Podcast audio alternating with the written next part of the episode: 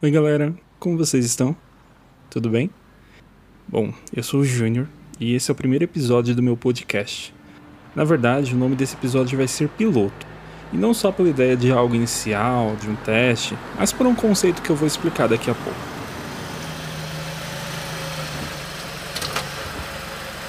Para quem não me conhece, eu moro em São Paulo e tenho 28 anos. Eu nunca curti podcast. Irônico, né? Mas eu acho que na real eu nunca tinha encontrado podcasts que dialogavam tanto com o que eu queria ouvir.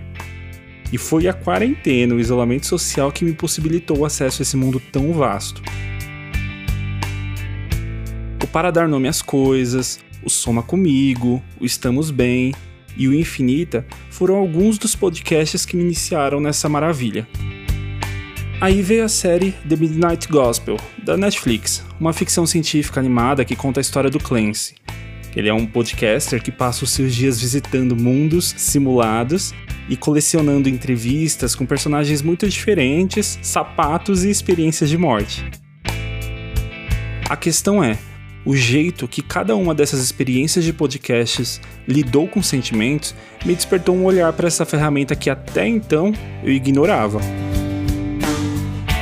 Há praticamente três anos eu vim atuando em um coletivo chamado Sobreviver. Se vocês procurarem no Instagram por @gpsobreviver ou no Facebook por Sobreviver, uma intervenção artística pela vida, vocês vão saber do que estou falando. E nesse grupo, a gente utilizava a arte para falar sobre um tema que é bem pesado de ser abordado, o suicídio.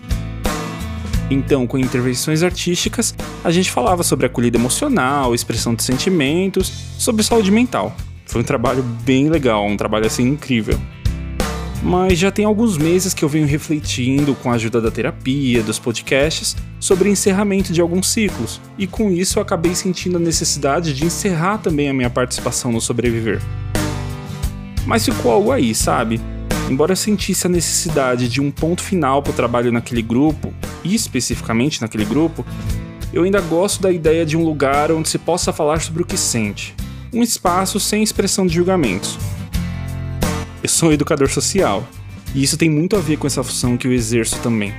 Criar espaços de fala e escuta onde as pessoas envolvidas possam se expressar sem sentirem que estão sendo julgados por aquilo que dizem. Um lugar de ameaça zero, sabe? E aí, tudo isso me trouxe até aqui.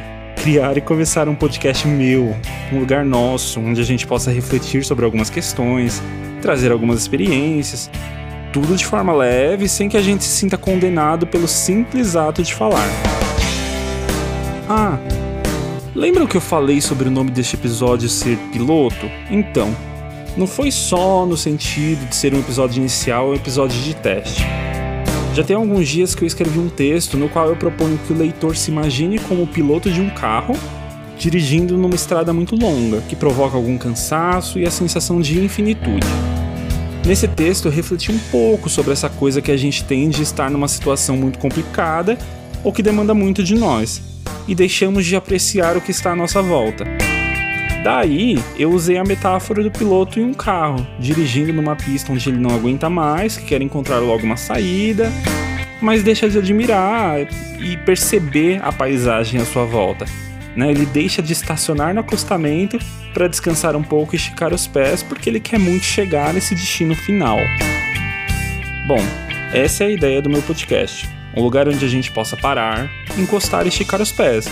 Um lugar que a gente possa respirar lugar onde a gente possa parar quando estiver muito cansado e apreciar um pouco da vista ao fundo. O lugar onde a gente possa parar e encontrar outros pilotos que também estejam um pouco cansados. E quem sabe, trocar uma ideia, um olhar, um abraço quando tudo isso acabar. É isso. Sigam lá o Instagram do podcast, o arroba pode encostar. Compartilha com quem você quiser, manda uma mensagem para mim, diz o que você espera achar nisso daqui nesse acostamento, né? Que tipo de conversa você espera ter aqui. É isso. Até a próxima. Um abraço bem forte em vocês.